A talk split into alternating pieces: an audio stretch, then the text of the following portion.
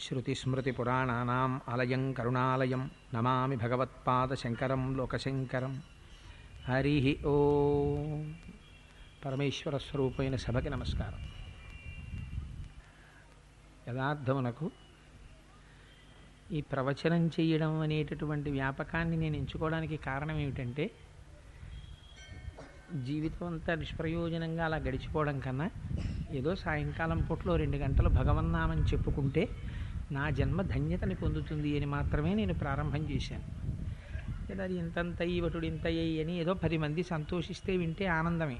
దానికి నాకేం అభ్యంతరం లేదు. కానీ ఎందుకు ఇదేదో నేను పెద్ద ప్రయోజకుల్లా నా ఉపన్యాసాలు రికార్డింగ్లు అవడాలు ఇవన్నీ సీడీలు క్యాసెట్లు ఎందుకు వచ్చింది ఇదంతాను?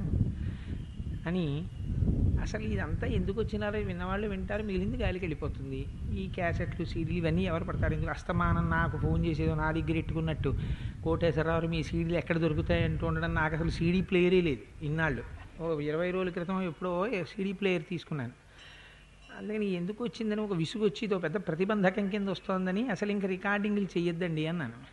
కానీ ఏదో కొంతమందికి ప్రయోజనం కలుగుతుంది కదా చేద్దామన్నారు. సరే గోపాలకృష్ణ గారి మాట మీద నాకు ఒక గొప్ప గౌరవం ఉంది. మా దొరగారి మాట అంటే గౌరవం. అంచేత వాళ్ళిద్దరు అన్నారని. అయితే సరే తప్పకుండా చేద్దామండి. పది మందికి ప్రయోజనం కలిగితే దానివల్ల ఇబ్బంది ఉంది కానీ నాకు అది పెద్ద ప్రతిబంధకం కాకూడదు. ఆ విషయాలు మీరే చూసుకోవలసి ఉంటుంది అన్నాను. చేత ధార్మిక సంస్థ కనుక అయ్యప్ప స్వామివారి దేవాలయం పేరు మీదే ఆ క్యాసెట్లను ఇవ్వడం దాని రికార్డింగు ఖర్చులు ఎంత పడతాయి ఇవన్నీ నేనేం పడలేను. మహాప్రభు నాకు మాత్రం ఏ ప్రమేయం ఉండదు అంటే పాపం వాళ్ళు స్వీకరించారు. స్వీకరించి ఈ భారంతో పాటు ఆ భారం కూడా తల మీద పెట్టుకున్నారు. అందుచేత దానికి సంబంధించినటువంటి స్థూలమైన స్వరూపం అది. సరే నిన్నటి రోజున మనం రామాయణం గురించి మాట్లాడుకుంటూ కొన్ని విషయాలను ముచ్చటించి ఉన్నాను. రామచంద్ర ప్రభువు యొక్క అకుంఠితమైనటువంటి దీక్ష ధర్మము నుంచి ఆయన ఎట్టి పరిస్థితుల్లోనూ కూడా తప్పుకోకూడదనేటటువంటి సంకల్పము ధర్మము అంటే అన్ని కాలముల యందు అన్ని ఆశ్రమముల యందు ఒక్కలా ఉండేది కాదు. ధర్మం ఎప్పుడూ మారుతుంది. ఎందుకు మారుతుంది అంటే సత్యం మారదు. మారని దానికి సత్యం అని పేరు మారేదానికే ధర్మం అని పేరు. ఎందుకు మారుతుంది అంటే ఒకే వ్యక్తి ఉంటాడు ఆ వ్యక్తికి ధర్మాలు ఎప్పుడూ అన్నిటా ఒకలా ఉండవు. ఆ వ్యక్తే ఇప్పుడు నేనే ఉన్నాను నా భార్య దగ్గరికి వెళ్ళినప్పుడు భర్త ధర్మాన్ని పాటిస్తాను. నా కుమారుడి దగ్గర ఉన్నప్పుడు పితృధర్మాన్ని పాటిస్తాను. నా తండ్రి గారి దగ్గర సేవ చేస్తున్నప్పుడు పుత్రధర్మాన్ని పాటిస్తాను. ఏకాదశి నాడు ఉపవాస ధర్మాన్ని పాటిస్తాను. ద్వాదశి నాడు ఉపవాస విరమణ ధర్మాన్ని పాటిస్తాను. ఆ రోజు తినడం ధర్మం. ఏకాదశి నాడు తినకపోవడం ధర్మం. అలా ధర్మం అనేది మారుతుంటుంది. బ్రహ్మచారిది ఒక ధర్మం గృహస్థుది ఒక ధర్మం సన్యాసిది ఒక ధర్మం వానప్రస్థుది ఒక ధర్మం. ధర్మం మారుతుంది. ఆశ్రమాన్ని బట్టి కాలాన్ని బట్టి సమయాన్ని బట్టి వ్యక్తిని బట్టి మీరున్న పరిస్థితిని బట్టి మారుతుంది. మారనిది సత్యం. అందుచేత ఎవరి దగ్గర ఎలా ప్రవర్తించాలో ఎలా ప్రవర్తించి సత్యముతో తన జీవితాన్ని అనుబంధం పెంచుకుంటూ పది మందికి పనికొచ్చేటట్టు శాస్త్ర దూష్యము కాని రీతిలో ఎలా ప్రవర్తించాలో అలా ప్రవర్తించడమనందు అపారమైనటువంటి దీక్ష కలిగిన రామచంద్రమూర్తి అమ్మ నీకు నాకు సుమిత్రకి లక్ష్మణుడికి సీతమ్మకి నియామకుడు ప్రభువు తండ్రి దశరథ మహారాజు గారు వారు ఎలా చెప్తే అలా జరగాలి. అందుచేత తండ్రి గారి మాట మాత్రమే నేను వినవలసి ఉంటుంది. నన్ను ఆశీర్వదించు అని కౌసల్య దగ్గర ఆశీర్వచనాన్ని పుచ్చుకొని తదనంతరం సీతమ్మ దగ్గరికి వెడితే ఆ తల్లి చాలా అద్భుతమైనటువంటి ప్రసంగం చేసింది. స్త్రీ యొక్క ధర్మాన్నంతటినీ చెప్తుంది. అవతార ప్రయోజనాన్ని కూడా జ్ఞాపకం చేస్తుంది ఒక చోట. అహంగమిష్యామి వనం సుదుర్గమం మృగాయుతం వానర వారణైర్యుతం. అహంగమిష్యామి అహం నివశ్యామి యథాపితుర్గృహే తవైవ పాద ఉపగృహ్య సంయుత అంటుంది. రామా నన్ను రావద్దంటామేమిటో నేను అరణ్యానికి వెళ్ళాలి. వెళ్ళిన తరువాత మన ఇద్దరం ఒక మృగం చేత విడదీయబడాలి. మళ్ళీ వానరముల చేత కలపబడాలి. నేను అంతకాలము కూడా రావణాసుర సంహారం అవడానికి ఒక రాక్షసుడి ఇంట్లో తండ్రి ఇంట్లో ఉన్నట్టు నేను ఉండాలి. ఎందుకని వేదవతిగా అక్కడ వచ్చింది కాబట్టి. అని అవతార ప్రయోజనాన్ని కూడా జ్ఞాపకం చేస్తూ మాట్లాడిన తరువాత ఎట్టకేలకి సీతమ్మను అంగీకరించి లక్ష్మణుణ్ణి అంగీకరించి వనవాసానికి బయలుదేరే ముందు రామచంద్రమూర్తి తనవైనవిగా ఇప్పటి వరకు భావింపబడినటువంటి సమస్త పరికరములను ద్రవ్యాన్ని బంగారాన్ని ఆభరణాలని గృహోపకరణాలని బ్రాహ్మణులందరికీ దానం చేసేద్దామని సీతమ్మ తల్లితో ఒక మాట చెప్తారు. వెంటనే యోగ్యులైనటువంటి బ్రాహ్మల్ని పిలిపించి వాళ్ళకందరికీ కూడా వీటిని దానం చెయ్యి అన్నారు. ఆవిడ మాట ఆయన యొక్క మాటని పాటిస్తూ లక్ష్మణమూర్తి వశిష్ఠ మహర్షి యొక్క కుమారుడైనటువంటి సుయజ్ఞుణ్ణి తీసుకొస్తే ఆయనకి రామచంద్రమూర్తి పడుకునేటటువంటి పర్యంకం దగ్గర నుంచి దానం చేశారు. అదే సమయంలో సీతమ్మ రామచంద్రమూర్తి ద్వారా సుయజ్ఞుడికి ఒక కోరిక తెలియచేసింది. నేను ధరించేటటువంటి సువర్ణ హారము నేను పెట్టుకునేటటువంటి బంగారు కేయూరములు నేను పెట్టుకునేటటువంటి స్వర్ణ వడ్డాణము వీటిని కూడా సుయజ్ఞుని యొక్క భార్య అలంకరణము నిమిత్తమై దానం చేసేస్తానని చెప్పి రామచంద్రమూర్తిని ప్రోత్సహించి ఆ సుయజ్ఞునికి తను ధరించేటటువంటి ఆభరణములను కూడా దానం చేసింది. దానితో పాటుగా కైకమ్మ దగ్గర ప్రతిరోజు ఆ అగ్ని కార్యాలు మొదలైనటువంటి చేయించి ఆవిడ్ని ఆశీర్వచనం చేసేటటువంటి తైత్తరీక శాఖకి చెందినటువంటి ఒక ఆచార్యుడు ఉన్నాడు ఆ ఆచార్యుడికి ఇమ్మని విశేషంగా బంగారాన్ని ధనాన్ని ఇచ్చి దానం చేయించాడు మహాత్ముడు రామచంద్రమూర్తి. ఆ తరువాత కొంతమంది బ్రాహ్మణ వటువులు వేదంలో కొన్ని కొన్ని శాఖలు నేర్చుకుంటూ ఉంటారు ఆ శాఖలు నేర్చుకోవడంలో వారు చాలా క్లేశాన్ని పొందుతుంటారు విశేషమైన ఆకలిని పొందుతుంటారు. నెయ్యి పాలు మొదలైనటువంటి పదార్థాలు వాళ్ళు ఎక్కువ తినాలి.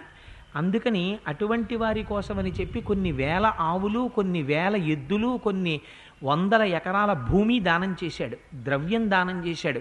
ఇవన్నీ దానం చేసిన తరువాత ఆ తైతరీయ శాఖకి చెందినటువంటి ఆచార్యుడికి దానం చేసిన తర్వాత దానితో పాటుగా ఈ అక్కడ ఉండేటటువంటి ఒక బ్రాహ్మణుడు ఉన్నాడు. ఆయన పేరు త్రిజటుడు. ఆయన వృద్ధుడైపోయాడు. యవ్వనంలో ఉన్న భార్య అనేక మంది ఆడపిల్లలు మగపిల్లలు. పాపం తినడానికి తిండి లేదు. చాలా కష్టంలో ఉన్నాడు. రోజు ఒక గుణపం గంప పట్టుకుని అరణ్యానికి వెళ్ళి తవ్వి తెచ్చుకున్నటువంటి కందమూలములతో జీవితం గడుపుతున్నాడు.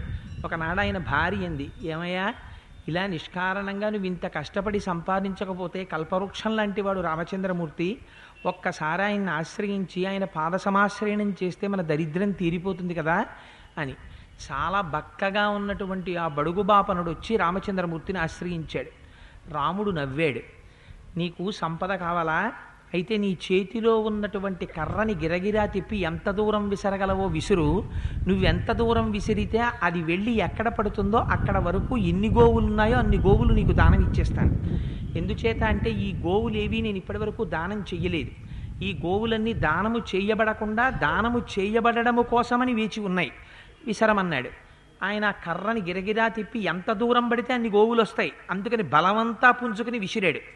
విసిరితే అది సరయూ నదీ తీరంలో ఉన్నటువంటి గోవుల వరకు పడింది. ఆ గోవులన్నిటినీ సైన్యాన్ని పిలిచి ఆ బ్రాహ్మణుడి యొక్క గృహానికి ఆశ్రమానికి తోలించాడు. ఆయన దరిద్రం తీరిపోయింది. ఎంతో సంతోషించాడు. తరువాత రామ లక్ష్మణ సీతమ్మలు ముగ్గురూ కలిసి రథం ఎక్కనటువంటి వారి కైకమ్మ తల్లి ఉండేటటువంటి ప్రాసాదం దగ్గరికి బయలుదేరారు. ఎందుచేత అంటే దశరథ మహారాజు గారు అక్కడ ఉన్నారు. వారి యొక్క ఆశీర్వచనాన్ని తీసుకుని అరణ్యవాసానికి బయలుదేరుదామని వెడుతున్నారు. మహానుభావుడు ఇంకా అరణ్యవాసానికి బయలుదేరుతూనే తన అంతఃపురం నుంచి బయలుదేరుతున్నప్పుడే ఆయన వాహనం ఎక్కడం మానేశారు.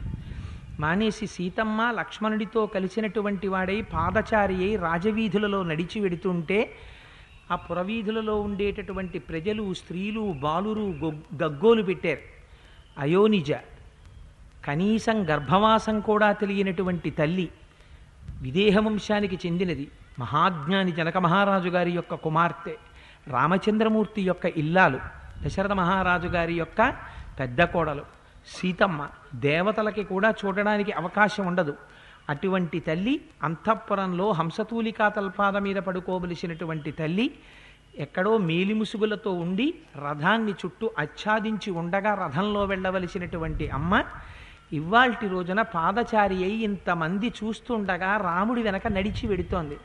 అహో కాలం అంటే ఇంత దుష్కరంగా ఉంటుంది కదా.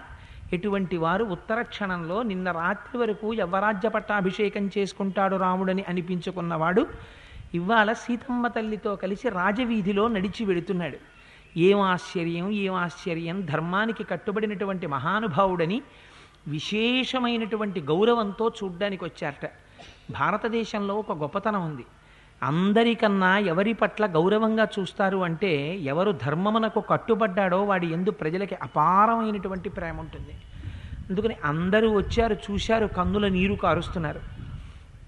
మహానుభావుడు రాముడు లక్ష్మణ సీతా సమేతుడై ఆ దశరథ మహారాజు గారు ఉండేటటువంటి ప్రాసాదాన్ని చేరుకున్నాడు. చేరుకుని అక్కడ బయట సుమంత్రుడు ఉన్నాడు. దశరథ మహారాజు గారిలాగే ఆయన వృద్ధుడు మంత్రి విశేషించి దశరథ మహారాజు గారికి చాలా అనుంగు స్నేహితుడు. అందుచేత సుమంత్రుడితో ఒక మాట చెప్పాడు. రాముడు సీతాలక్ష్మణ సహితుడై వచ్చాడని మా తండ్రి గారికి నివేదించండి. ఒక్కసారి వారి దర్శనం చేసుకుని నేను బయలుదేరదాం అనుకుంటున్నాను. కైకమ్మ ఇంకా వెళ్ళలేదని మనస్సు లోపల శంక పెట్టుకుంటుందేమోనని రామచంద్రమూర్తికి మనస్సులో చిన్న అనుమానం. అందుకని ఆయన అన్నారు రాముడు తన ప్రాసాదములో ఉన్నటువంటి సమస్త వస్తువులను దానము చేసేసి బయలుదేరి వచ్చాడు. తండ్రి ఆశీర్వచనం చేస్తే ఇక్కడి నుంచి బయలుదేరి ఇంకా వనవాసమునకు వెళ్ళిపోవడమే అని ఒక్క మాట చెప్పండి అన్నాడు. అంటే ఈ మాట వెళ్ళి లోపల ఉన్నటువంటి దశరథ మహారాజు గారితో చెప్పాడు సుమంత్రుడు. నీ పెద్ద కుమారుడైన రాముడు తన తమ్ముడైన లక్ష్మణుడు భార్య సీతమ్మతో కలిసి అరణ్యవాసానికి వెళ్ళడానికి సిద్ధపడుతున్నాడు. నీ దర్శనం కొరకు వచ్చి ఉన్నాడు. అనుమతిని అపేక్షిస్తున్నాడు. ప్రవేశపెట్టమా అని అడిగాడు. దశరథుడు అటువంటి స్థితిలో కూడా ఎంత ఆలోచన తత్పరుడో చూడండి. ఆయన అన్నాడు రాముణ్ణి దర్శనానికి లోపలికి పంపకు. రాముడు దర్శన దర్శనానికి లోపలికి వచ్చే లోపల నా భార్యలందరినీ తీసుకుని కౌశల్యని ఇక్కడికి రమ్మనన్నాడు. మూడు వందల యాభై మంది భార్యలు దశరథ మహారాజు గారికి. ఆయన దక్షిణ నాయకుడు. అందుచేత కౌశల్య మీకు మొట్టమొదటి రోజునే చెప్పాను అశ్వమేధయాగం గురించి చెప్పినప్పుడు. భర్తతో పాటుగా యజ్ఞయాగాది క్రతువులలో పీటల మీద కూర్చునేటటువంటి అధికారము కలిగినటువంటి వారిని పత్ని అని పిలుస్తారు. అలా కాకుండా కేవలం రాజు భోగమునకు తీసుకున్నటువంటి వారిని భార్య అని సంబోధిస్తారు.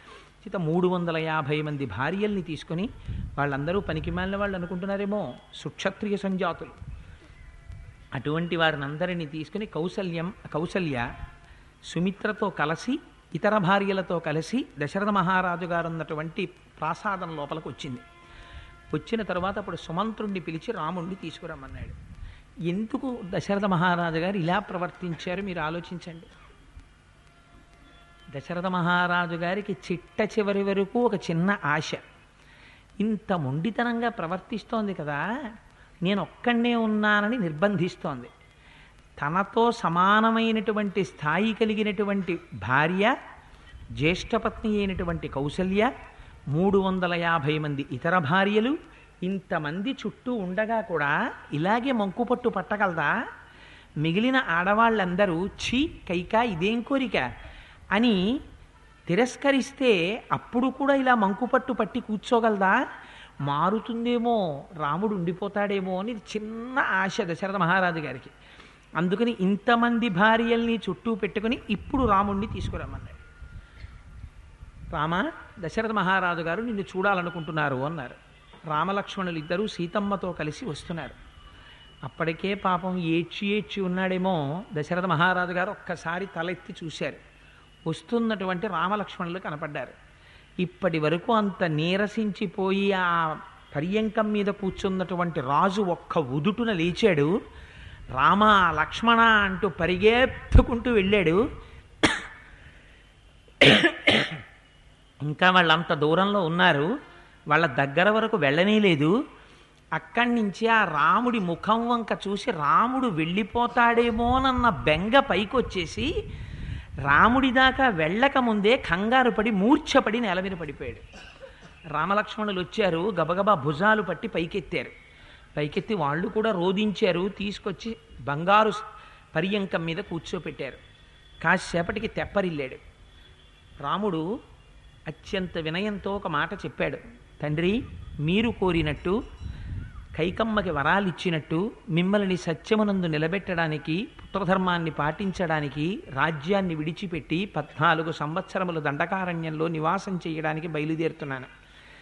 నాతో పాటుగా ఎంత వద్దని చెప్పినా మీరు వనవాసం చెయ్యమని చెప్పలేదు నాతో రావలసిన అవసరం లేదని చెప్పినా పత్నీ ధర్మంతో నన్ను అనుగమించి రావడానికి సీతమ్మ నాతో బయలుదేరింది. అలాగే నన్ను విడిచిపెట్టి ఉండలేనని నా సేవ చేయడమే తనకి పరమ పరమధర్మమని లక్ష్మణుడు కూడా నాతో బయలుదేరి వస్తున్నాడు. అందుచేత మేము ముగ్గురం కూడా అరణ్యానికి బయలుదేరుతున్నాం. మీరు ఈ పృథివీ మండలాన్నంతటినీ శాసించేటటువంటి ప్రభువులు మాకు తండ్రి. అందుచేత మీరు మాకు అనుమతిని కటాక్షించి దండకారణ్యమును బయలుదేరడానికి అనుగ్రహించవలసింది అని వంగి పాదములు పట్టుకున్నాడు. పట్టుకుంటే దశరథుడు గబగబా రెండు భుజాలు పట్టి రాముణ్ణి పైకి లేపాడు. లేపి ఇప్పటి వరకు దశరథుడు రాముడితో మాట్లాడలేదు. పట్టాభిషేకం చేస్తాను అన్నాక దశరథుడు మాట్లాడడం ఇదే రాముడితో.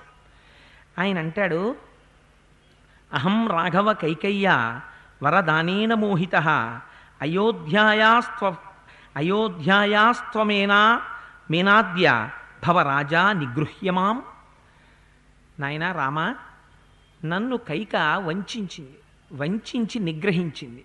నిగ్రహించి నువ్వు నాకు ఈ రెండు వరాలు ఇవ్వకపోతే వీలు లేదు అని నన్ను సత్యమనేటటువంటి పాశంతో కట్టేసింది. అందుచేత ఇప్పుడు నేను రామా నువ్వు అరణ్యాలకి వెళ్ళవద్దు అని చెప్పడానికి నాకు అవకాశం లేకుండా ఉండిపోయాను. కానీ నువ్వు వెళ్ళడం రామా నాకు ఇష్టం లేదు. నిన్ను చూడకుండా నేను ఉండలేను. కానీ నిన్ను చూడకుండా నేను ఉండలేను అందుకని కుమారా నువ్వు ఉండిపో అనగలిగినటువంటి స్వేచ్ఛ స్వాతంత్రం కోల్పోయాను.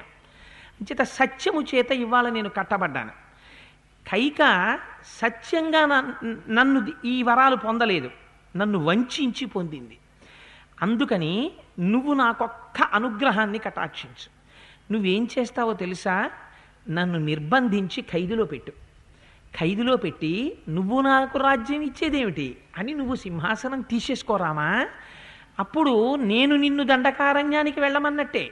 కైక విషయంలో నేను వరం తప్పిన వాణ్ణి కాను. నువ్వు నన్ను నిగ్రహించి ఖైదులో పారేసినట్టు. కానీ రామా ఖైదులో ఉన్న నిన్ను చూస్తూ ఉంటాను కదా. నాకు అది చాలు. నాకు రాజ్యం అక్కర్లేదు సింహాసనం అక్కర్లేదు. కానీ నన్ను విడిచిపెట్టి మాత్రం నువ్వు వెళ్ళిపోవద్దు. అందుచేత భవరాజా నిగృహ్యమాం. నన్ను నిగ్రహించు. నిగ్రహించి నువ్వు ఈ సింహాసనాన్ని తీసేసుకో. అంటే రాముడు అన్నాడు ఎంత మాట అన్నారు నాన్నగారు? మీరు పృథివీ మండలాన్నంతటినీ శాసించేటటువంటి ప్రభువులు మాకు తండ్రి.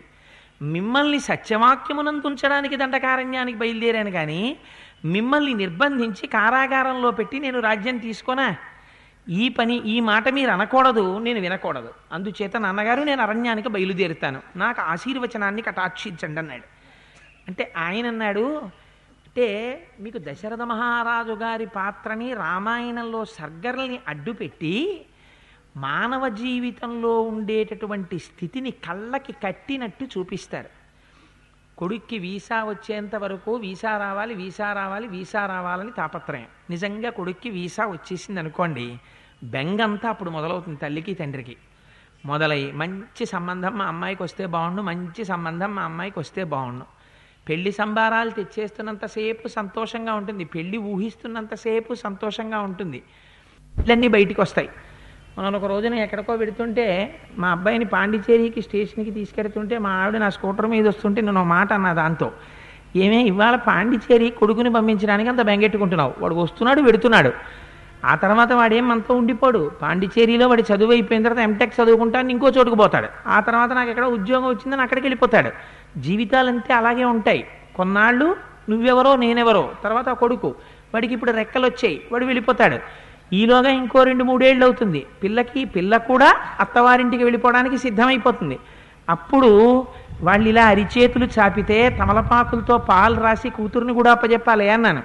అంటే అబ్బబ్బబ్బా ఇంకా ఆ మాటలు చెప్పకండి బాబు నాకంది చేత ఏమవుతుంది? అక్కడి వరకు బాగుంటుంది సంబంధం కుదిరింది మా అబ్బాయికి ఉద్యోగం వచ్చింది బాగుంటుంది. అప్పగింతల దగ్గరికి వచ్చేటప్పటికే బాధ వస్తుంది. పంపించడం అనేటప్పటికీ అనుబంధం అటువంటిది. మనస్సు లాగుతుంది ఎటువంటి వారికి. అందుచేత ఇంకొక మాట అడుగుతున్నాడు. కొడుకు వచ్చాడు అనుకోండి నాన్నగారు హైదరాబాద్ వెళ్ళి ఫ్లైట్ ఎక్కేయాలంటాడు. పోన్లేరా ఎల్లుండి పొద్దున్న కదా ఫ్లైట్ ఎక్కాలి ఇవాళ రాత్రి వెళ్ళకపోతే ఏం రేపు పొద్దున్న ఎడుదుగాని లేరా? అంటాడు తండ్రి. అలా ఎంత గమ్మత్తుగా అంటాడో చూడండి ధర దశరథుడు. ఏవ ముక్త్యో నృపతిన రామో ధర్మభృతాంబర ప్రత్యువాచాంజలిం కృత్వా పితరం వాక్యకోవిద. నాయన రామ నేను ఒక్క విషయం అడుగుతానయ్యా. నువ్వు అరణ్యవాసానికి వెళ్ళిపోదువు గనివి. కానీ ఇవాళ ఒక్క రాత్రి ఉండు. ఇంకా నువ్వు పద్నాలుగు సంవత్సరములు అరణ్యానికి వెళ్ళిపోతే కావలసినటువంటి ఆహారాన్ని తాగలేవు కావలసినటువంటి పదా పానీయములను స్వీకరించలేవు హంసతూలికా తల్పం మీద పడుకోలేవు. అందుకని ఇవాళ ఒక్క రాత్రి నీకు కావలసినటువంటి భోగములనన్నీ అనుభవించు. ఇవాళ ఒక్క రాత్రి నేను కౌసల్యతో కలిసి నీ ముఖాన్నే చూస్తూ పరమ సంతోషంగా నేను గడిపేస్తాను. ఒక్క ఒక్క రాత్రి నాకు ఈ అదృష్టాన్ని. నన్ను ఖైదులో పెట్టనంటున్నావు? అందుకని నేను రెండో వరం నిన్ను అడుగుతున్నాను. ఒక్క రాత్రి నీ ముఖం చూస్తూ గడుపుతాను. ఇవాళ రాత్రి అయిపోయిన తర్వాత రేపు పొద్దున్నే బయలుదేరి నువ్వు వెళ్ళిపోదువు కానీ అరణ్యానికి అన్నాడు. ఎందుకు ఈ ఒక్క రాత్రి ఉండిపోవడం? అంటే కుర్రవాణ్ణి చిన్న ప్రోత్సాహం పెట్టాడు. నువ్వు ఇవాళ ఒక్క రాత్రి భోగములను కూడా అనుభవిద్దువు గానివి. మళ్ళీ పద్నాలుగు సంవత్సరములు భోగం అనుభవించవు కదా. ఒరే మళ్ళీ నీకు హాస్టల్లో దొరుకుతాయా? తినరా తినరా అని ఇంకొంచెం గోంగూర పచ్చడి ఇంకొంచెం ఆవకాయ వేసేసిన అమ్మలా ఒరే ఒక్క రాత్రి ఉండరా రామా? అంటాడు. అంటే ఆయన అన్నాడు నాన్నగారు మీరు చెప్పింది బాగానే ఉంది కానీ ప్రాప్స్యామి యా నద్య గుణాన్ కోమేశ్వస్తాన్ ప్రదాస్యతి. అపక్రమణమేవాత సర్వకామైరహమృణే ఇవాళ రాత్రి మీరు తండ్రి కనుక నేను కుమారుణ్ణి కనుక నాకు కావలసినటువంటి భోగములనన్నింటినీ మీరు అనుభవింపచేస్తారు. హంసతూలికా తల్పాల మీద పడుకోబెడతారు మధుర మధుర పదార్థాలన్నింటినీ వడ్డన చేయిస్తారు. కానీ తర్వాత పద్నాలుగేళ్ళు నేను దండకారణ్యవాసం చెయ్యాలిగా? ఆ పద్నాలుగేళ్ళు నాకు ఎవరిస్తారు నాన్నగారు? అందుకని పద్నాలుగేళ్ళ దండకారణ్యవాసం ముందుండగా ఒక్క రాత్రి భోగాల మీద తాపత్రయం ఎందుకు నాన్నగారు? ఎవడో వెనకటికి ఒక వెర్రివాడు ఏనుగుని విడిచిపెట్టాట ఏనుగు మెళ్ళలో ఉన్న తాడు తెచ్చి దాచుకున్నట్ట. అలా రాజ్యాన్ని పుత్రధర్మంగా విడిచిపెట్టేశాను. నేను ఒక్క రాత్రి భోగాల కోసమని అయోధ్యలో ఉండనా? అందుచేత నేను ఉండడం ఏమిటి నాన్నగారు? ఎస్తుష్టేనవరో దత్త కైకయ్యై వరదత్వయ దీయయాం నిఖిలేనైవ సత్యస్త్వం భవ పార్థివ. నాన్నగారు మీరు ఏ మాట అయితే కైకమ్మకిచ్చారో ఆ- ఆవిడ కుమారుడికి పట్టాభిషేకం చేస్తానని మీరు ఆ మాట మీదే నిలబడండి. భరతుణ్ణి తొందరగా పిలిపించి యవరాజ్య పట్టాభిషేకం చేయించండి. నేను బయలుదేరి వెళ్ళిపోతాను. నాన్నగారు ఇంకొక మాట నేను ఇది మాట అక్కసుతో అంటున్నాననో లేకపోతే నాకు రాజ్యం ఇవ్వలేదని బెంగతో అంటున్నాననో మీరు అనుకోక్కర్లేదు. నైవాహం రాజ్యమిచ్చామి న సుఖం న చ మైథిలీం. నైవ సర్వానిమాన్ కామాన్ న సర్గం న స్వర్గం నైవ జీవితం. నాన్నగారు త్వామహం సత్యమిచ్చామి నా నృతం పురుషర్షభ ప్రత్యక్షం తవ సత్యేన సుకృతేన చతేశపే నాన్నగారు నేను సంపాదించిన పుణ్యం ఏదైనా ఇప్పటి వరకు ఉంటే నేను మాట్లాడిన సత్యం ఏదైనా ఉంటే దాని మీద ఒట్టు పెట్టి చెప్తున్నాను. నేనేం ఆక్రోశంతో బయలుదేరడం లేదు. నాన్నగారు మీరిచ్చినటువంటి మాట నిలబడడం కోసం మీరు మాట్లాడినటువంటి మాట సత్యం అవడం కోసం నాకు అవసరమైతే నాకు ఈ రాజ్యం అక్కర్లేదు సీతం అక్కర్లేదు నాకు సుఖం అక్కర్లేదు నాకు ఏ కోరికలు అక్కర్లేదు చిట్ట చివరికి స్వర్గం కూడా నాకు అక్కర్లేదు. నాకంటూ కావలసింది ఒక్కటే నేను ఎవరికి కొడుకుగా పుట్టానో ఆ తండ్రి సత్యమునందు నిలబడాలి. ఆ తండ్రి సత్యమునందు నిలబడడంలో వైక్లభ్యం నా ప్రవర్తన వల్ల రాకూడదు. అందుకని నేను పుత్రధర్మంతో ప్ర ప్రవర్తిస్తాను. మీరొక్కటి ఆలోచించండి ఇవాళ తండ్రి చెప్పిన మాట అంత వినకపోతే పీడాపోయిరి. రామచంద్రమూర్తిలా మనం అంతంత తండ్రి మాట వింటామని అంతంత పేరాశలు అందరి విషయంలో గురించి నేను మాట్లాడటం లేదు. ఎవరైనా ఉండొచ్చు మహానుభావులు. కనీసం కొడుకు ప్రవర్తన చేత తండ్రి సిగ్గుపడి తల వంచుకునేలా ప్రవర్తించకూడదన్న విషయాన్ని అయోధ్యకాండ చదివి తెలుసుకుంటే రామాయణం పుట్టినటువంటి గడ్డలో పుట్టి రామాయణానికి మనం వారసులమని చెప్పుకోవడానికి మనం అర్హులం అవుతాం ఎంత అందంగా మాట్లాడతాడో చూడండి. అందుచేత నాన్నగారు నాకు ఇవేం వద్దు నేను బయలుదేరుతాను నన్ను అనుగ్రహించండి అన్నాడు. అంటే దశరథ మహారాజు గారు సత్యము చేత కట్టబడ్డాడు. ఏదీ మాట్లాడలేక కన్నుల వెంట ధారగా నీరు కారిపోతూ సరే వెళ్ళు అనలేడు నోటి వెంట. ఈ స్థితిని సుమంత్రుడు గమనించాడు. ఎప్పటి నుంచి కలిసి ఉన్నాడో ప్రభువుతో.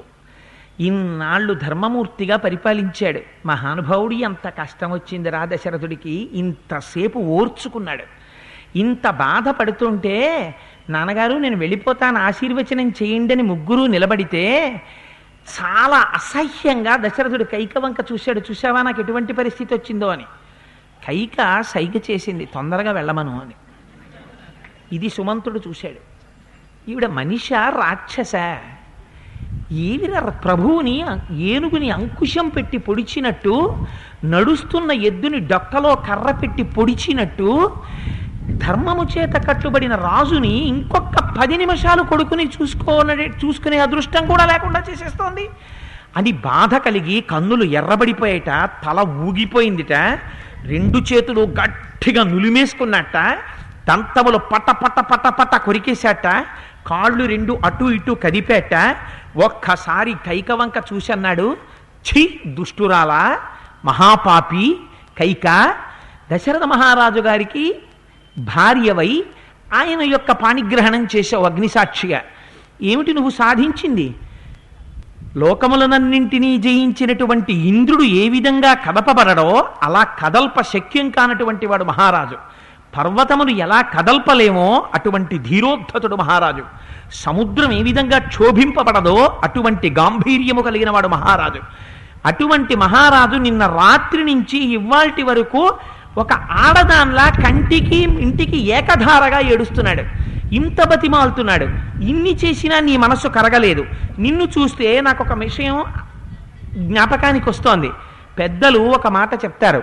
ఆడపిల్ల తొంభై శాతం తల్లినే పోలి ఉంటుంది ప్రవర్తనలో అని. నీకు నీ తల్లి పోలిక రాక ఎవరి పోలిక వస్తుంది అన్నాడు. ఎందుకని ఆ మాట అండం అంటే నీ తల్లి గురించి మాకు తెలుసు. కేకయ్యరాజు గారి భార్య నీ తల్లి. నీ తండ్రికి ఒక మహానుభావుడు ఒక వరం ఇచ్చాడు. సర్వ ప్రాణుల యొక్క మనస్సులో ఉండేటటువంటి విషయాల్ని ఆయన తెలుసుకోగలడు.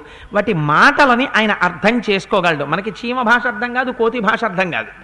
కేకయ్యరాజు గారు ఓ రోజున భార్యతో కలిసి పడుకుని ఉండగా ఆ తల్పం పక్క నుంచి ఒక చీమ వెళ్ళిపోతోంది. దాని పేరు జృంభ అనబడేటటువంటి చీమ. వెళ్ళిపోతూ వెళ్ళిపోతూ అది పక్క చీమతో ఏదో చెప్పింది. చెబితే ఆ మాట రాజుగారికి వినపడింది. రాజుకు అర్థమవుతుంది చీమ భాష. అందుకని పక్కున నవ్వాడు. భార్య అంది ఎందుకు నవ్వావుంది చీమ తన ఇంకొక చీమతో ఏదో మాట్లాడింది నాకు నవ్వొచ్చింది అన్నాడు. కాదు నువ్వు చీమ మాట అర్థమై నవ్వలేదు. నా మీద ఏదో పరిహాసంతో నవ్వావు. ఎందుకు నవ్వావో చీమ ఏమందో చెప్పంది. అంటే ఆయన అన్నాడు నాకు ఈ సమస్త ప్రాణుల యొక్క భాష నేర్పినటువంటి మహానుభావుడు ఒక నియమం పెట్టాడు. నేను కానీ అలా అర్థమైన విషయాన్ని పైకి చెప్తే నా తల వెయ్యి వ్రక్కలైపోతుంది. అందుకని నేను చెప్పకూడదు చెప్పను కైక అన్నాడు. అని చెప్పను అని కైక తల్లికి చెప్పాడు. చెప్తే ఆవిడంది నీ తల వేయి వ్రక్కలైపోతే నాకు వచ్చిన నష్టం ఏమిటి నువ్వెందుకు పరిహాసంగా నవ్వావో నాకు తెలియవలసింది. అంత ఏమిటి నవ్వుకి అంత కోపం పట్టింది ఆవిడ. భర్త తల వేయి వ్రక్కలైపోయినా ఆవిడకేం బాధ లేదుట. నువ్వెందుకు నవ్వావో మాత్రం కారణం చెప్పవలసిందే. అంటే ఆయన అన్నాడు ఉండు నేను ఏ విషయం నీకు చెప్తానని చెప్పి ఆ మహానుభావుడి దగ్గరికి వెళ్ళాడు. అయా మీరు నాకు నేర్పిన విద్య వల్ల ఇవాళ చీమ చెప్పిన మాట నాకు అర్థమైంది. నా భార్య చెప్పమంటోంది. చెప్పి తల పోగొట్టుకోనా? చెప్పకుండా తల కాసుకోనా? ఏం చెయ్యాలని అడిగాడు. అడిగితే ఆవిడంది ఆయన అన్నాడు నీ భార్య నీ తల వేయి వ్రక్కలైపోతుందన్నా కూడా విషయం చెప్పమంది అంటే ఆవిడ ఎంత గొప్ప ఇల్లాలో నాకు అర్థమైంది. వెంటనే ఇంటికెళ్ళి ఇంకోసారి పట్టి పెడితే నీ పెళ్ళాన్ని వదిలేయన్నాడు అందుకని ఇంటికి వచ్చి ప్రశాంత చిత్తంతో మహారాజు ఇంకోసారి అడిగితే నిన్ను వదిలేస్తానన్నాడు. అందుకని అంత మంకుపట్టు పట్టినటువంటి స్త్రీ నీ తల్లి. నీకు ఆ పోలిక రాకుండా ఎక్కడికి పోతుంది? నీకు ఆ పోలికే వచ్చింది. అందుకే నువ్వు ఇవాళ దశరథ మహారాజు గారు నేను మరణిస్తాను నువ్వు విధవమవుతావు రాజ్యం సర్వము కూడా భరతుడు పరిపాలించిన నువ్వు మాత్రం భర్తృసుఖానికి దూరం అయిపోతావు అందుకని నా మాట విను కైకా ఈ కోరికని ఉపసంహరించుకో అని చెప్పినా వినకుండా నువ్వు మొండి పట్టు పట్టు కూర్చోగలిగావు. నీకు ఇది తల్లి పోలికొచ్చింది అన్నాడు అంటే ఆవిడేం వినలేదు. కనీసం ఆ మాట చెవిలో కూడా పడనట్టుగా సంతోషంగా అలాగే నిలబడింది. ఇంత సుమంత్రుడు చెప్పినా కూడా.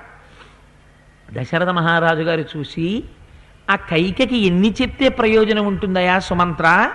నేను ఒక మాట చెప్తున్నాను.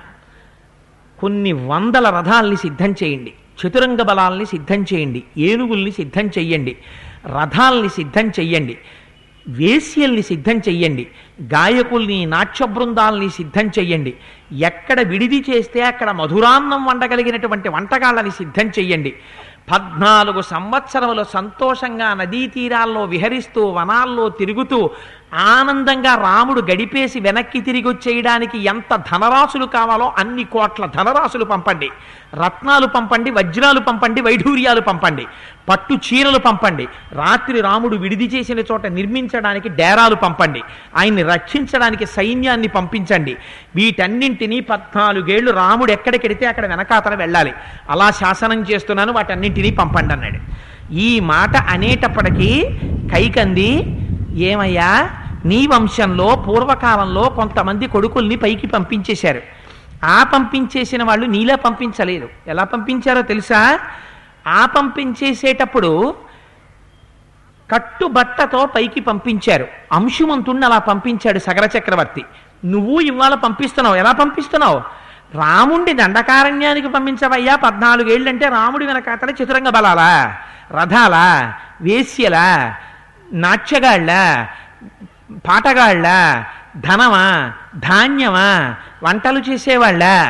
అంటే సారమంతా తీసుకెళ్ళి రాముడికి ఇచ్చేయి పిప్పెంతా భరతుడికి ఇచ్చేస్తావా ఎంత ప్రణాళికేశావయ్యా దశరథ? అని ఆవిడంది రాజ్యం గత జనం సాధో పీతముండా సురామివ నిరాస్యాద్యతమం శూన్యం భరతో నాభిపత్యతే.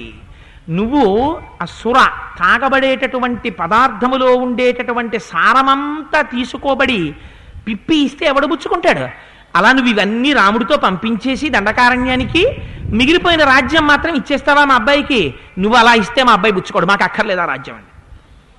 అంటే రాముడు అన్నాడు అంటే సిద్ధార్థుడు అన్న మంత్రి జోక్యం చేసుకున్నాడు ఆయన మహావృద్ధుడు. ఎంతమంది ఉన్నారు అక్కడ? మూడు వందల యాభై మంది భార్యలు సుమంత్రుడు సిద్ధార్థుడు బ్రహ్మర్షి వశిష్ఠుడు తన భర్త రామలక్ష్మణులు సీతమ్మ ఇంతమంది ఉన్నారు. ఇంతమంది ఏడుస్తూ ఒక పక్క. కైకమ్మ మొక్కత్తి ఒక పక్క. ఆవిడ మనస్సు మాత్రం కరగలేదు. ఇదే కౌసల్యకి కైకకి తేడా. అంటే ఆవిడ ఇన్ని మాటలు చెప్తే సిద్ధార్థుడు అన్నాడు ఏమమ్మా రాముణ్ణి అసమంజసుడితో పోలుస్తున్నావు? అసమంజసుడు పిల్లలందరినీ పిలిచి సరయూ నదిలో తోసేసి వాళ్ళు మరణిస్తే వచ్చి వేడుక చేసుకునేవాడు. రాజ్యంలో ఉన్న ప్రజలందరూ సగర చక్రవర్తి దగ్గరికి వెళ్ళి అయ్యా నీ కుమారుడు మా బిడ్డల్ని సరయూ నదిలో తోసి చంపుతున్నాడు.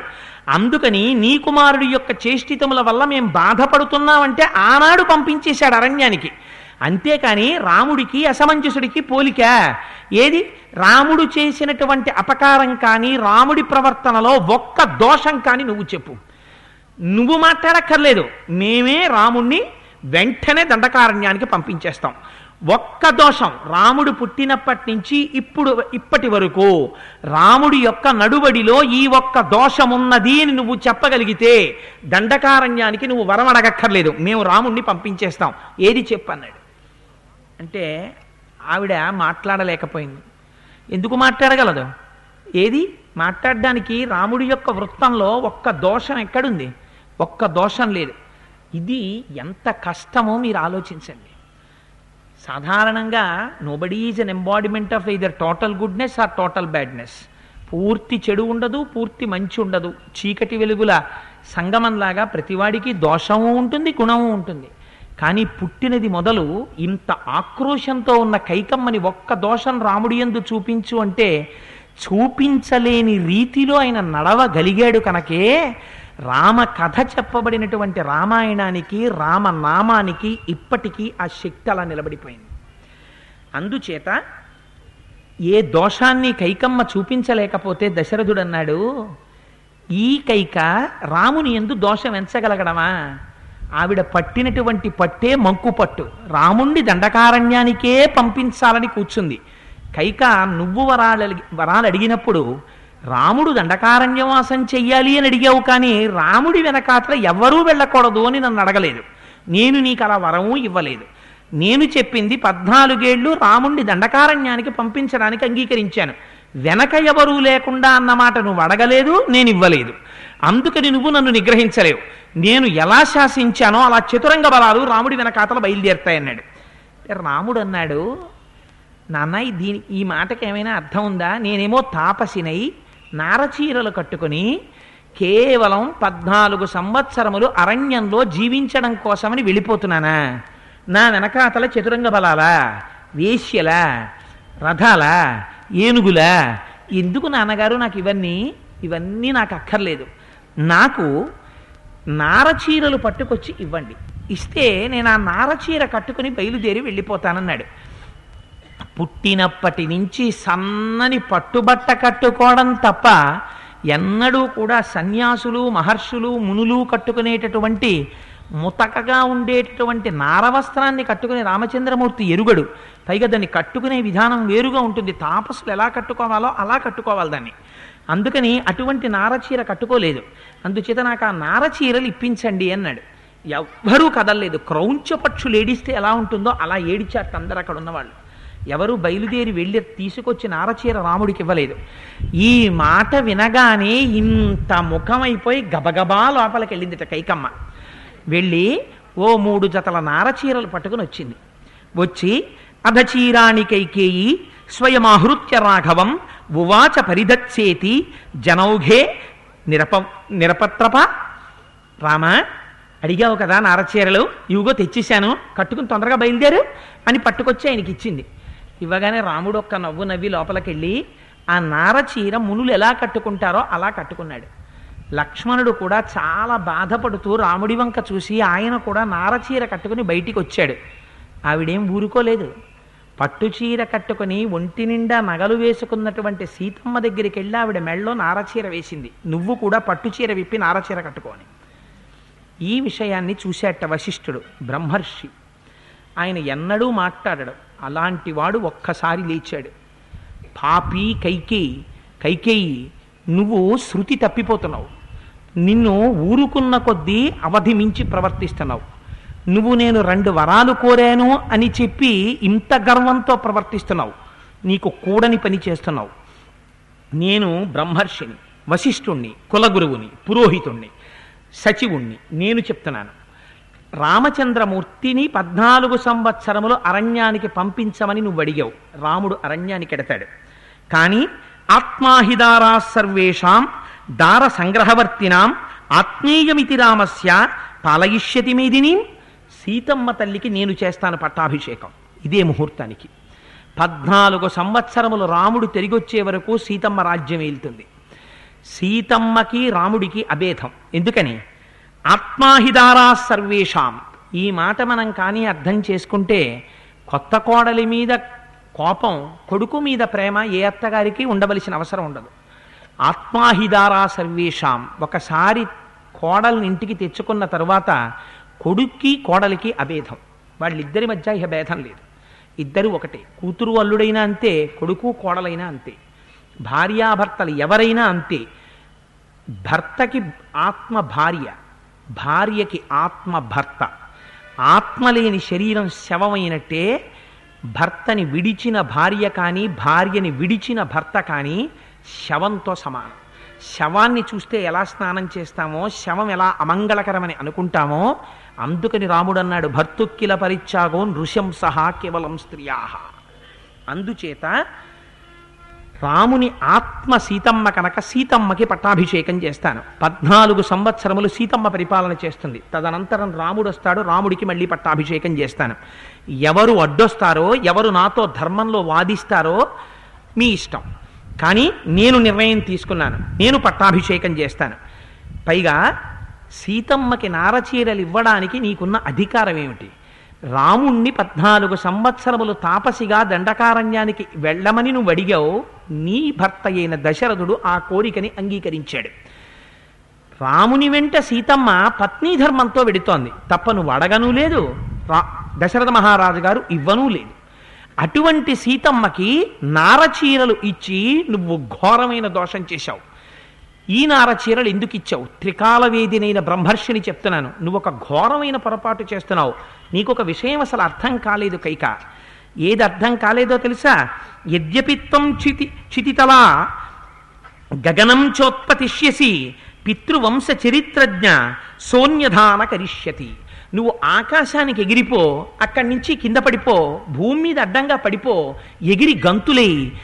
తన వంశం ఏమిటో తన వంశంలో ముందు పుట్టినటువంటి రాజుల యొక్క చరిత్ర ఏమిటో భరతుడికి క్షుణ్ణంగా తెలుసు.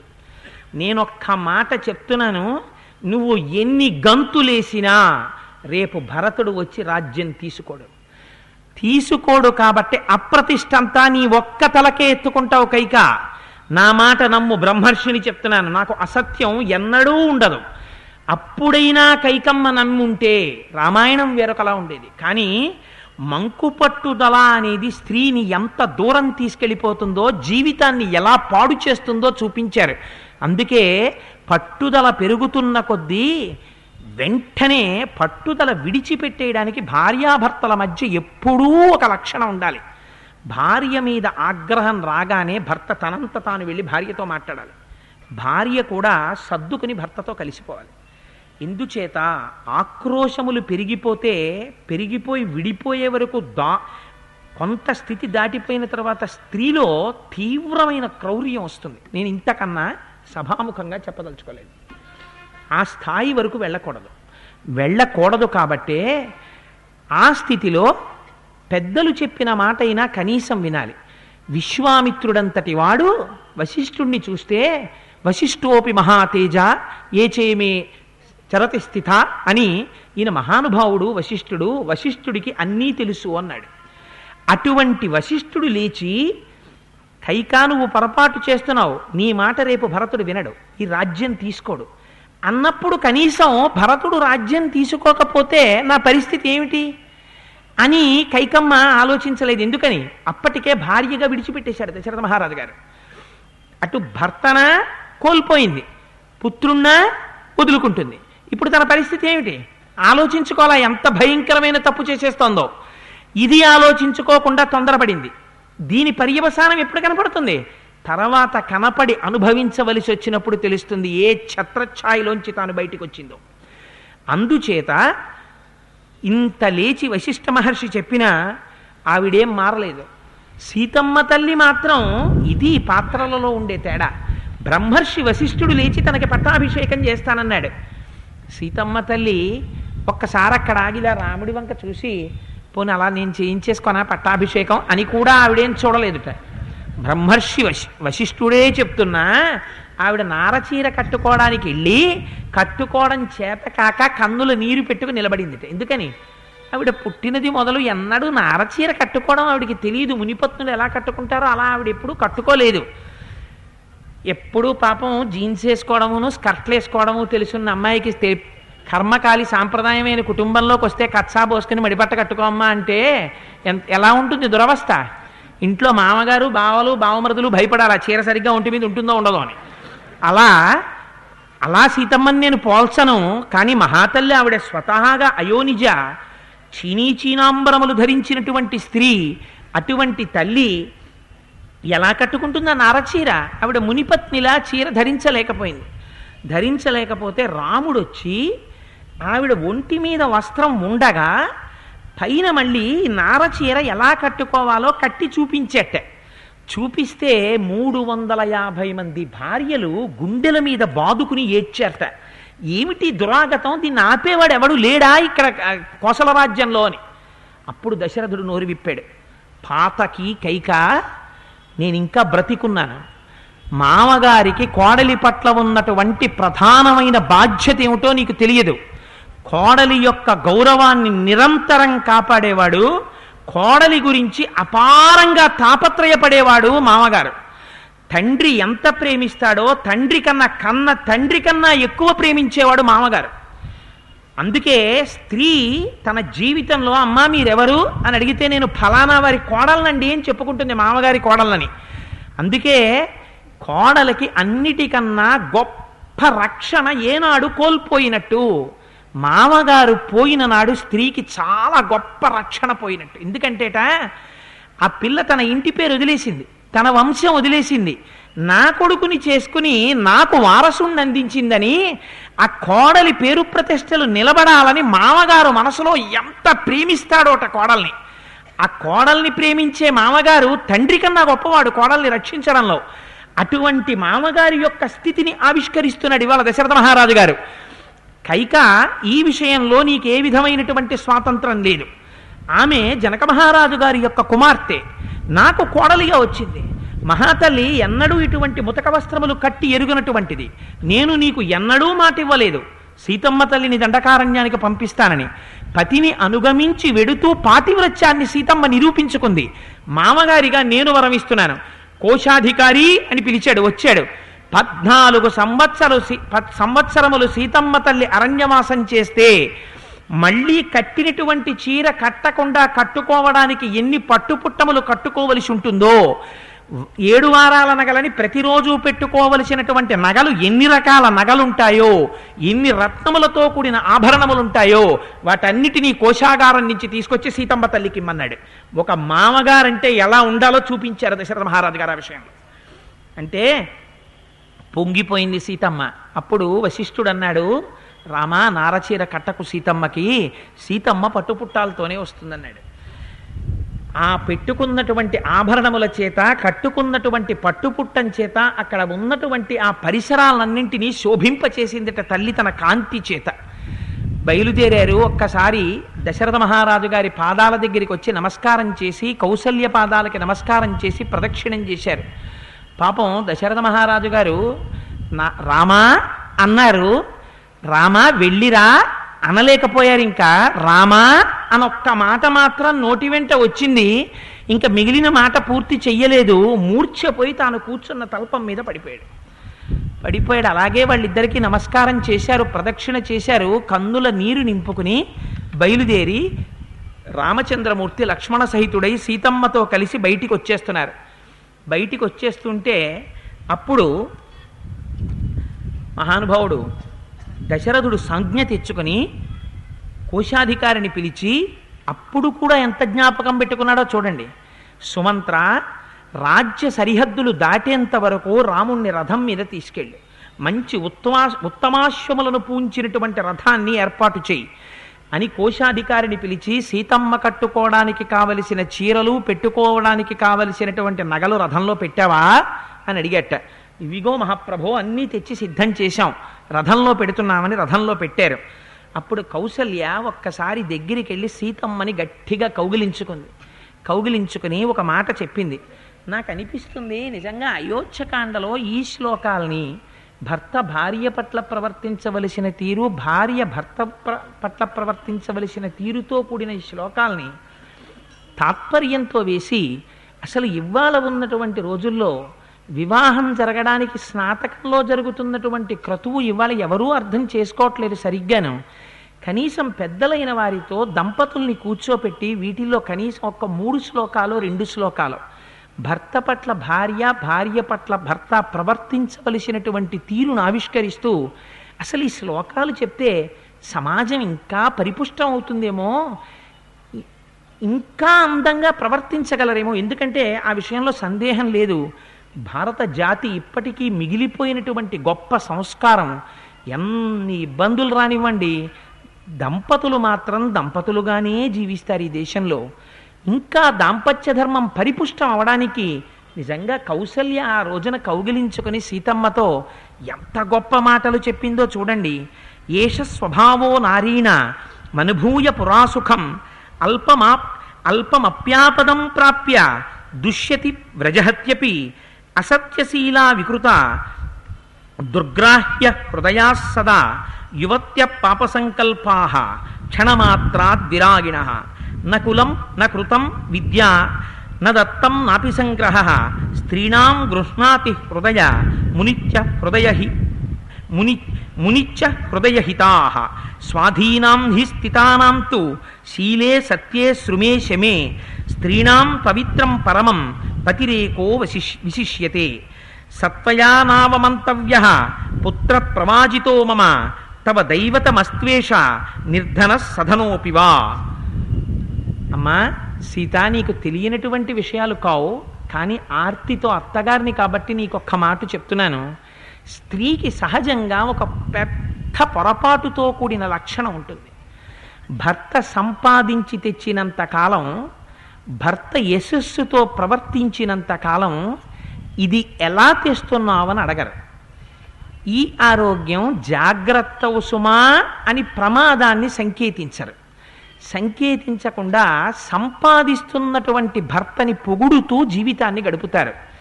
ఆ భర్తకి ఏదైనా చిన్న ప్రమాదం వచ్చినా ఐశ్వర్యం తగ్గిపోయినా సంకట స్థితిలో పడిపోయినా అటువంటప్పుడు నేనున్నాను అని పక్కన నిలబడి ఇన్నాళ్ళు సౌఖ్యం అనుభవించిన వాళ్ళు మీకు ఈ కష్టం వచ్చిందా? బెంగ పెట్టుకోకండి అని ముందు మాట మాట్లాడరు.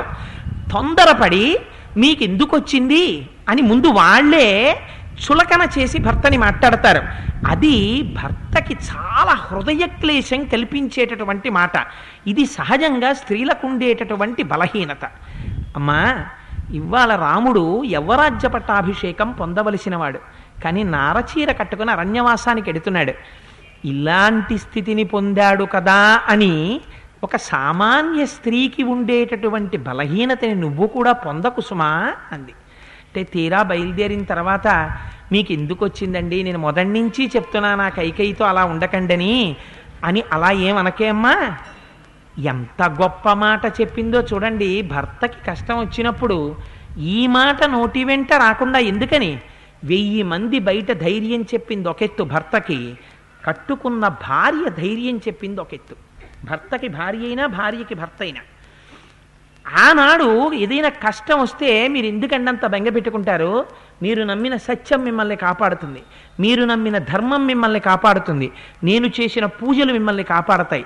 ఎందరికో వచ్చాయి ఎగుడు దిగుళ్ళు మనకి వచ్చాయి. ఈశ్వరుడు ఉన్నాడు మనం రక్షింపబడతాం. మీరేం బెంగ పెట్టుకోకండి. అని మాట్లాడిన మాట మాత్రమే భర్తకి ఉపశాంతినిస్తుంది.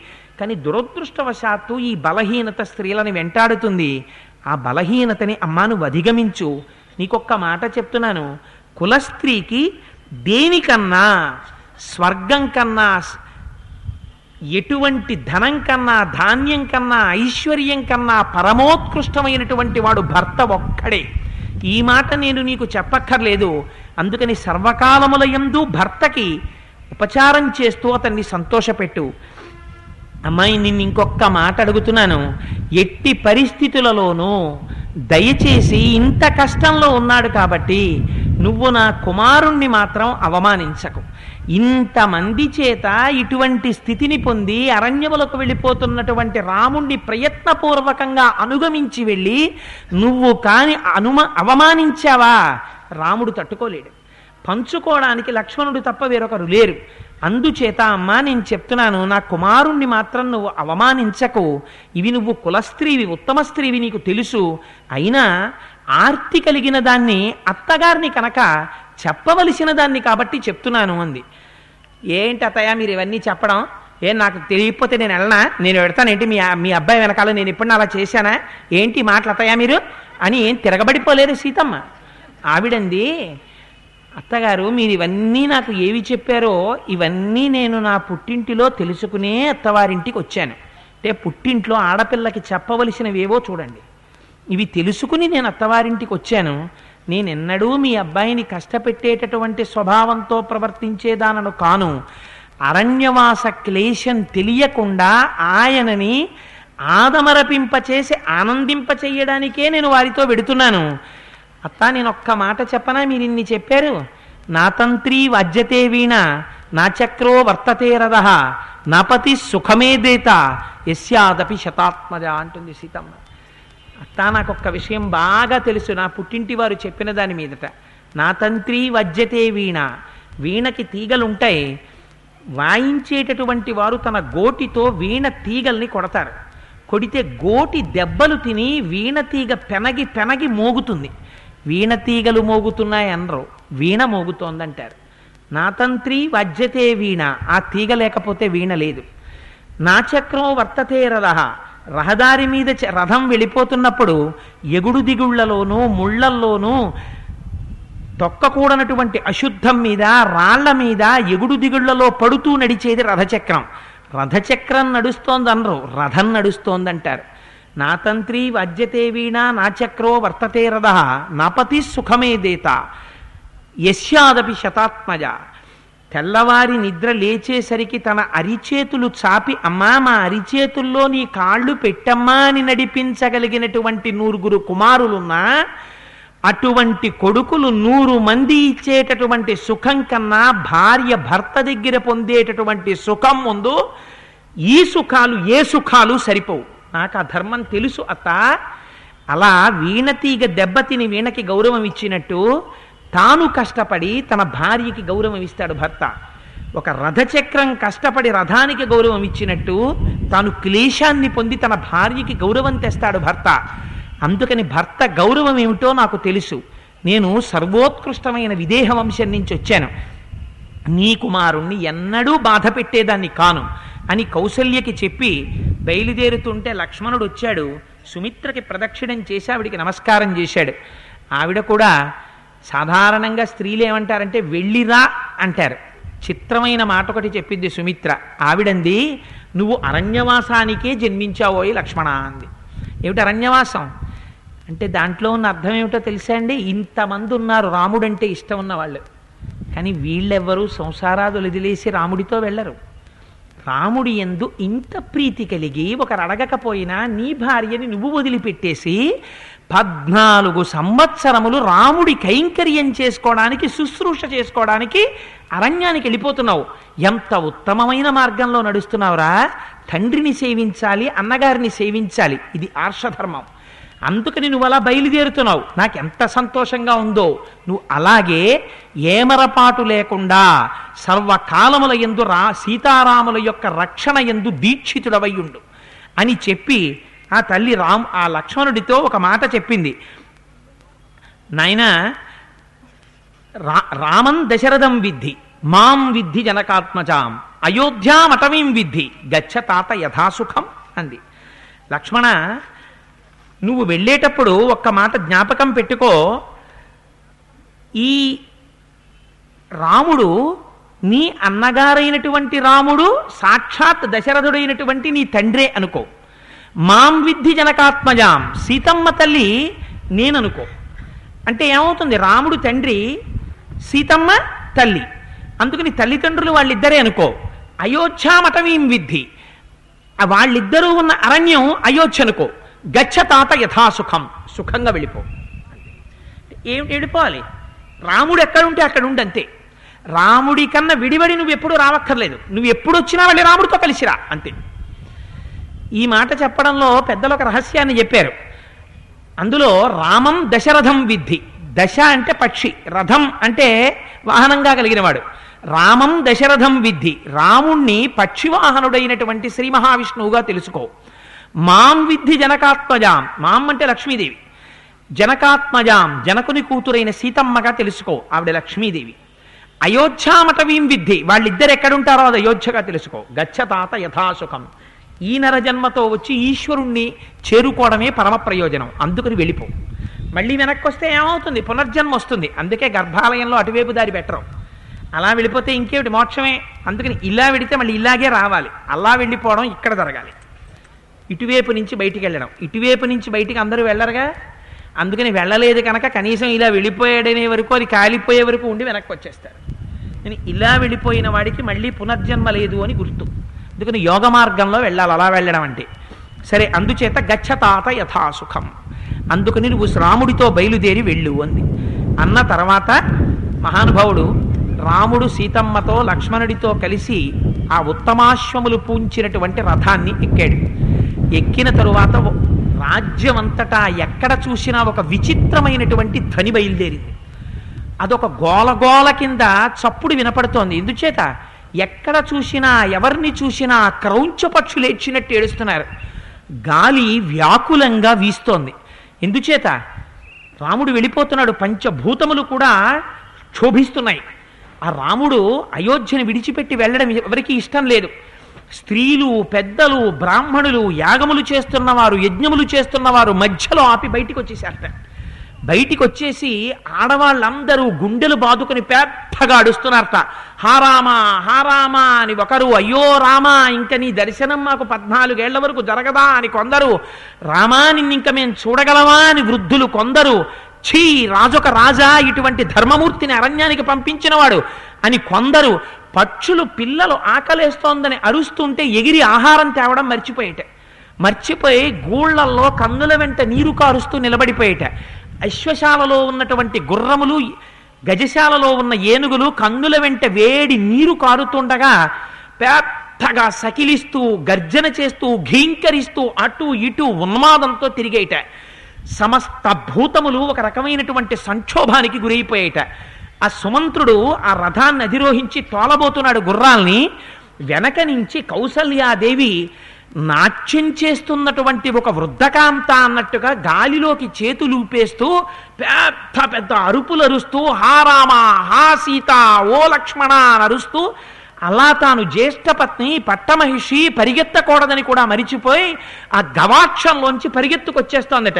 పైన ఉన్న ఉత్తరీయం జారి కింద పడిపోయి వెనక నుంచి మంత్రులందరూ పరిగెత్తుకొచ్చి పట్టుకోకపోతుంటే వాళ్ళందరినీ తోసేస్తూ రామా రామా వెళ్ళిపోకు రామా నువ్వు వెళ్ళిపోతే నా ప్రాణాలు పోతాయి రామా నేను ఉండలేను రామా ఆగు ఆగు అని అరుస్తూ దశరథుడు పరిగెత్తుకొస్తున్నట్ట. ఒక్కసారి రాముడు వెనక్కి తిరిగి చూశాడు. తన తల్లిదండ్రులను అలా చూశాడేమో. ఎంత రాముడైనా హృదయం కదిలిపోయి కన్నుల వెంట నీళ్ళొచ్చి పాపం ఒక్కసారి ఈ గుర్రాలు ఏనుగులు కదలడంలో పైకి లేచినటువంటి మట్టి దశరథ మహారాజు గారి ఒంటి మీద కళ్ళల్లో పడిపోయిందిట. పడిపోతే అయ్యో రాముడు కొంచెం సేపు కనపడతాడంటే అది కూడా కనపడకుండా పడ్డాయని ఇలా కళ్ళు నులిమేసుకుని కన్నుల నీటితో రాముణ్ణి చూస్తున్నట్ట. నీరు చిప్పిల్లి రాముడికి తల్లిదండ్రులు కనపడక అలా చూ చూడలేక సుమంత్ర కదుపు రథాన్ని అన్నట్ట దశరథుడు అన్నట్ట నేను చక్రవర్తిని సుమంత్ర ఆజ్ఞాపిస్తున్నాను రథం నడపకు ఆపు ఆపు అన్నట్ట. అంటే అటు రాజు ఆపు అంటాడు ఇటు రాముడు నడుపు అంటాడు. ఎవరి ఆజ్ఞ పాటించాలి? అందుకని తిష్టేతి రాజా చుక్రోశ యాహి యాహీతి రాఘవ సుమంత్రస్య బభూమాత్మ చక్రయోరివ చాంతరా. రెండు చక్రముల మధ్య పడిపోయిన ప్రాణి ఎలా ఉంటుందో అలా సంకటంలో పడ్డాట సుమంత్రుడు. ఆపంటాడు దశరథుడు వెళ్ళమంటాడు రామచంద్రమూర్తి. అంటే ఏం చెయ్యాలంటే రాముడు అన్నాడు రేపు పొద్దున్న తిరిగి వచ్చిన తర్వాత రథం ఎందుకు ఆపలేదయ్యా అంటే నాకు చక్రాల సవ్వడిలో వినపడలేదని చెప్పేసేయి. రథాన్ని కదుపన్నాడు. ఎందుచేత? ఇంత శోకమూర్తులైన నా తల్లిదండ్రులు నేను చూడలేను. పైగా నేను ఇప్పుడు కానీ ఆగానా? నా తండ్రి నన్ను ఆపేస్తాడు. ఆపేస్తే ఇక నన్ను వెళ్ళనివ్వడు. నేను వెళ్ళకపోతే తండ్రి సత్యవాక్యమునందు నిలబడడు. తండ్రి సత్యభ్రష్టుడైపోతాడు. అందుకని రథాన్ని నడిపేసేయి అన్నాడు. అనగానే రథాన్ని నడిపేస్తున్నారట.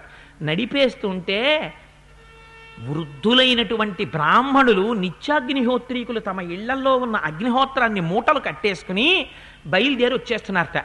వచ్చేస్తుంటే అక్కడ ఉన్న ఒకడు అన్నట్ట ఎందుకురా ఏడుస్తారు మీ అందరూ? రాముడు వెళ్ళిపోతే ఏడవడం ఎందుకు? రాముడు వెళ్ళిపోతే మనం ఉంటామా అయోధ్యలో? పిల్ల మేక కుక్క గొర్రె అన్నిటినీ తీసుకుని పదండి. రాముడు ఎక్కడుంటే మనం అక్కడికి వెళ్ళిపోతాం. రాముడితో పాటు అయోధ్యంతా నడిచి వెళ్ళిపోతుంది మనం వెళ్ళిపోతే దశరథుడు వచ్చేస్తాడు. కౌశల్య వచ్చేస్తుంది. సుమిత్ర వచ్చేస్తుంది. సైన్యం అంతా వచ్చేస్తుంది. మనం అందరం అడవికి వెళ్ళిపోతాం. అడవి అయోధ్య అయిపోతుంది. అడవిలో ఉన్న జంతువులన్నీ ఏం చేస్తాయి? బాబాయ్ దేవుడు ఇంతమంది మనుషులు వచ్చేసారని క్రూర మృగాలు పావులు అన్నీ ఇక్కడికి వచ్చేస్తాయి. ఇళ్ళన్నీ మూతపడిపోతాయి. ఇంటి నిండా మంచు పరాగము కమ్మేస్తుంది. అగ్నిహోత్రాలు ఉండవు. దేవతా గృహాల్లో పూజలు ఉండవు దయ్యాలన్నీ వచ్చి ఇళ్ళలో కూర్చుంటాయి. కైకమ్మ భరతుడు వచ్చిన తర్వాత క్రూర మృగాల్ని పావుల్ని పాడుపడిపోయిన ఇళ్ళని పరిపాలించుకుంటుంది. బెంగెందుకురా? పదండి మనం వెళ్ళిపోదాం అడవికి. అడవి అయోధ్య అయిపోతుంది అయోధ్య అడవి అయిపోతుంది. పదండి అన్నట్టు. ఎవడన్నాడో కానీ ఈ మాట బయలుదేరిపోయారు అందరూ. బయలుదేరిపోయి మొత్తం అయోధ్య రాముడి వెనకాల బయలుదేరింది. బయలుదేరితే రాముడు చూశాడు ఇది ఎక్కడ గొడవ? ఆగండి ఆగండి అన్నాడు. ఎవరు ఆగేవాళ్ళు? రామా నిన్ను విడిచిపెట్టి మేము ఉండలేము ఇది రాముడంటే. అని రాముడి వెనకాతల రథం వెనకాతల పడి వెళ్ళిపోతున్నారు. సాధ్యమైనంత తొందర తొందరగా తొందర తొందరగా రథాన్ని తీసుకెళ్ళడంలో చాలా మంది ఇంకా రాముడి రథం యొక్క వేగాన్ని అందుకోలేక పరిగెత్తలేక చతికిల పడిపోయారు. స్త్రీలు ఇంకా వెళ్ళలేకపోయారు. లేకలేక లేకలేక లేకలేక బిడ్డలు పుట్టడనుకున్నటువంటి ఒక స్త్రీకి ఆ రోజున కొడుకు పుట్టేట. ఆ తల్లి పాలివ్వలేదు. చెయ్యి దురాత్ముడా. నువ్వు పుట్టినరోజున రాముడు అరణ్యవాసానికి ఎడుతున్నాడు. నువ్వు దుర్మార్గపు పుట్టుక రానిదందిట అంటే రాముడు అరణ్యవాసానికి వెడితే ఎంత ఆక్రోశపడ్డారో చెప్పడానికి వాల్మీకి ఆ శ్లోకం ఒక్కటి చాలు. ఎన్ని శ్లోకాలని చెప్పగలం. అందుకని నేను కేవలం విషయాన్ని ఆవిష్కరించే ప్రయత్నం చేస్తున్నాను. అని ఇంత బాధపడుతుంటే రథం నడిచి వెళ్ళిపోతోంది. కానీ పాపం వృద్ధులైనటువంటి బ్రాహ్మణులు తమ నిత్యాగ్నిహోత్రాన్ని మూట కట్టుకుని వీపుల మీద పెట్టుకుని పరిగెడుతున్నారు. పరిగెడుతూ ఆ గుర్రాలను అడిగారు ఓ గుర్రాలా ఓ అశ్వములారా మీకైనా మా ఎందు ప్రేమ లేదా? అంత గబగబా పరిగెడుతున్నారే వీపుల మీద అగ్నిహోత్రాలు పెట్టుకుని వృద్ధ బ్రాహ్మణులం మేము ఎక్కడ పరిగెత్తగలం? మేము పరిగెత్తలేం. కనీసం మీరన్నా ఆగండి మేము రాముడితో వచ్చేస్తామన్నారు. అంటే రాముడు వెనక్కి తిరిగి చూశాట ఎంత ధర్మాత్ముడో చూడండి.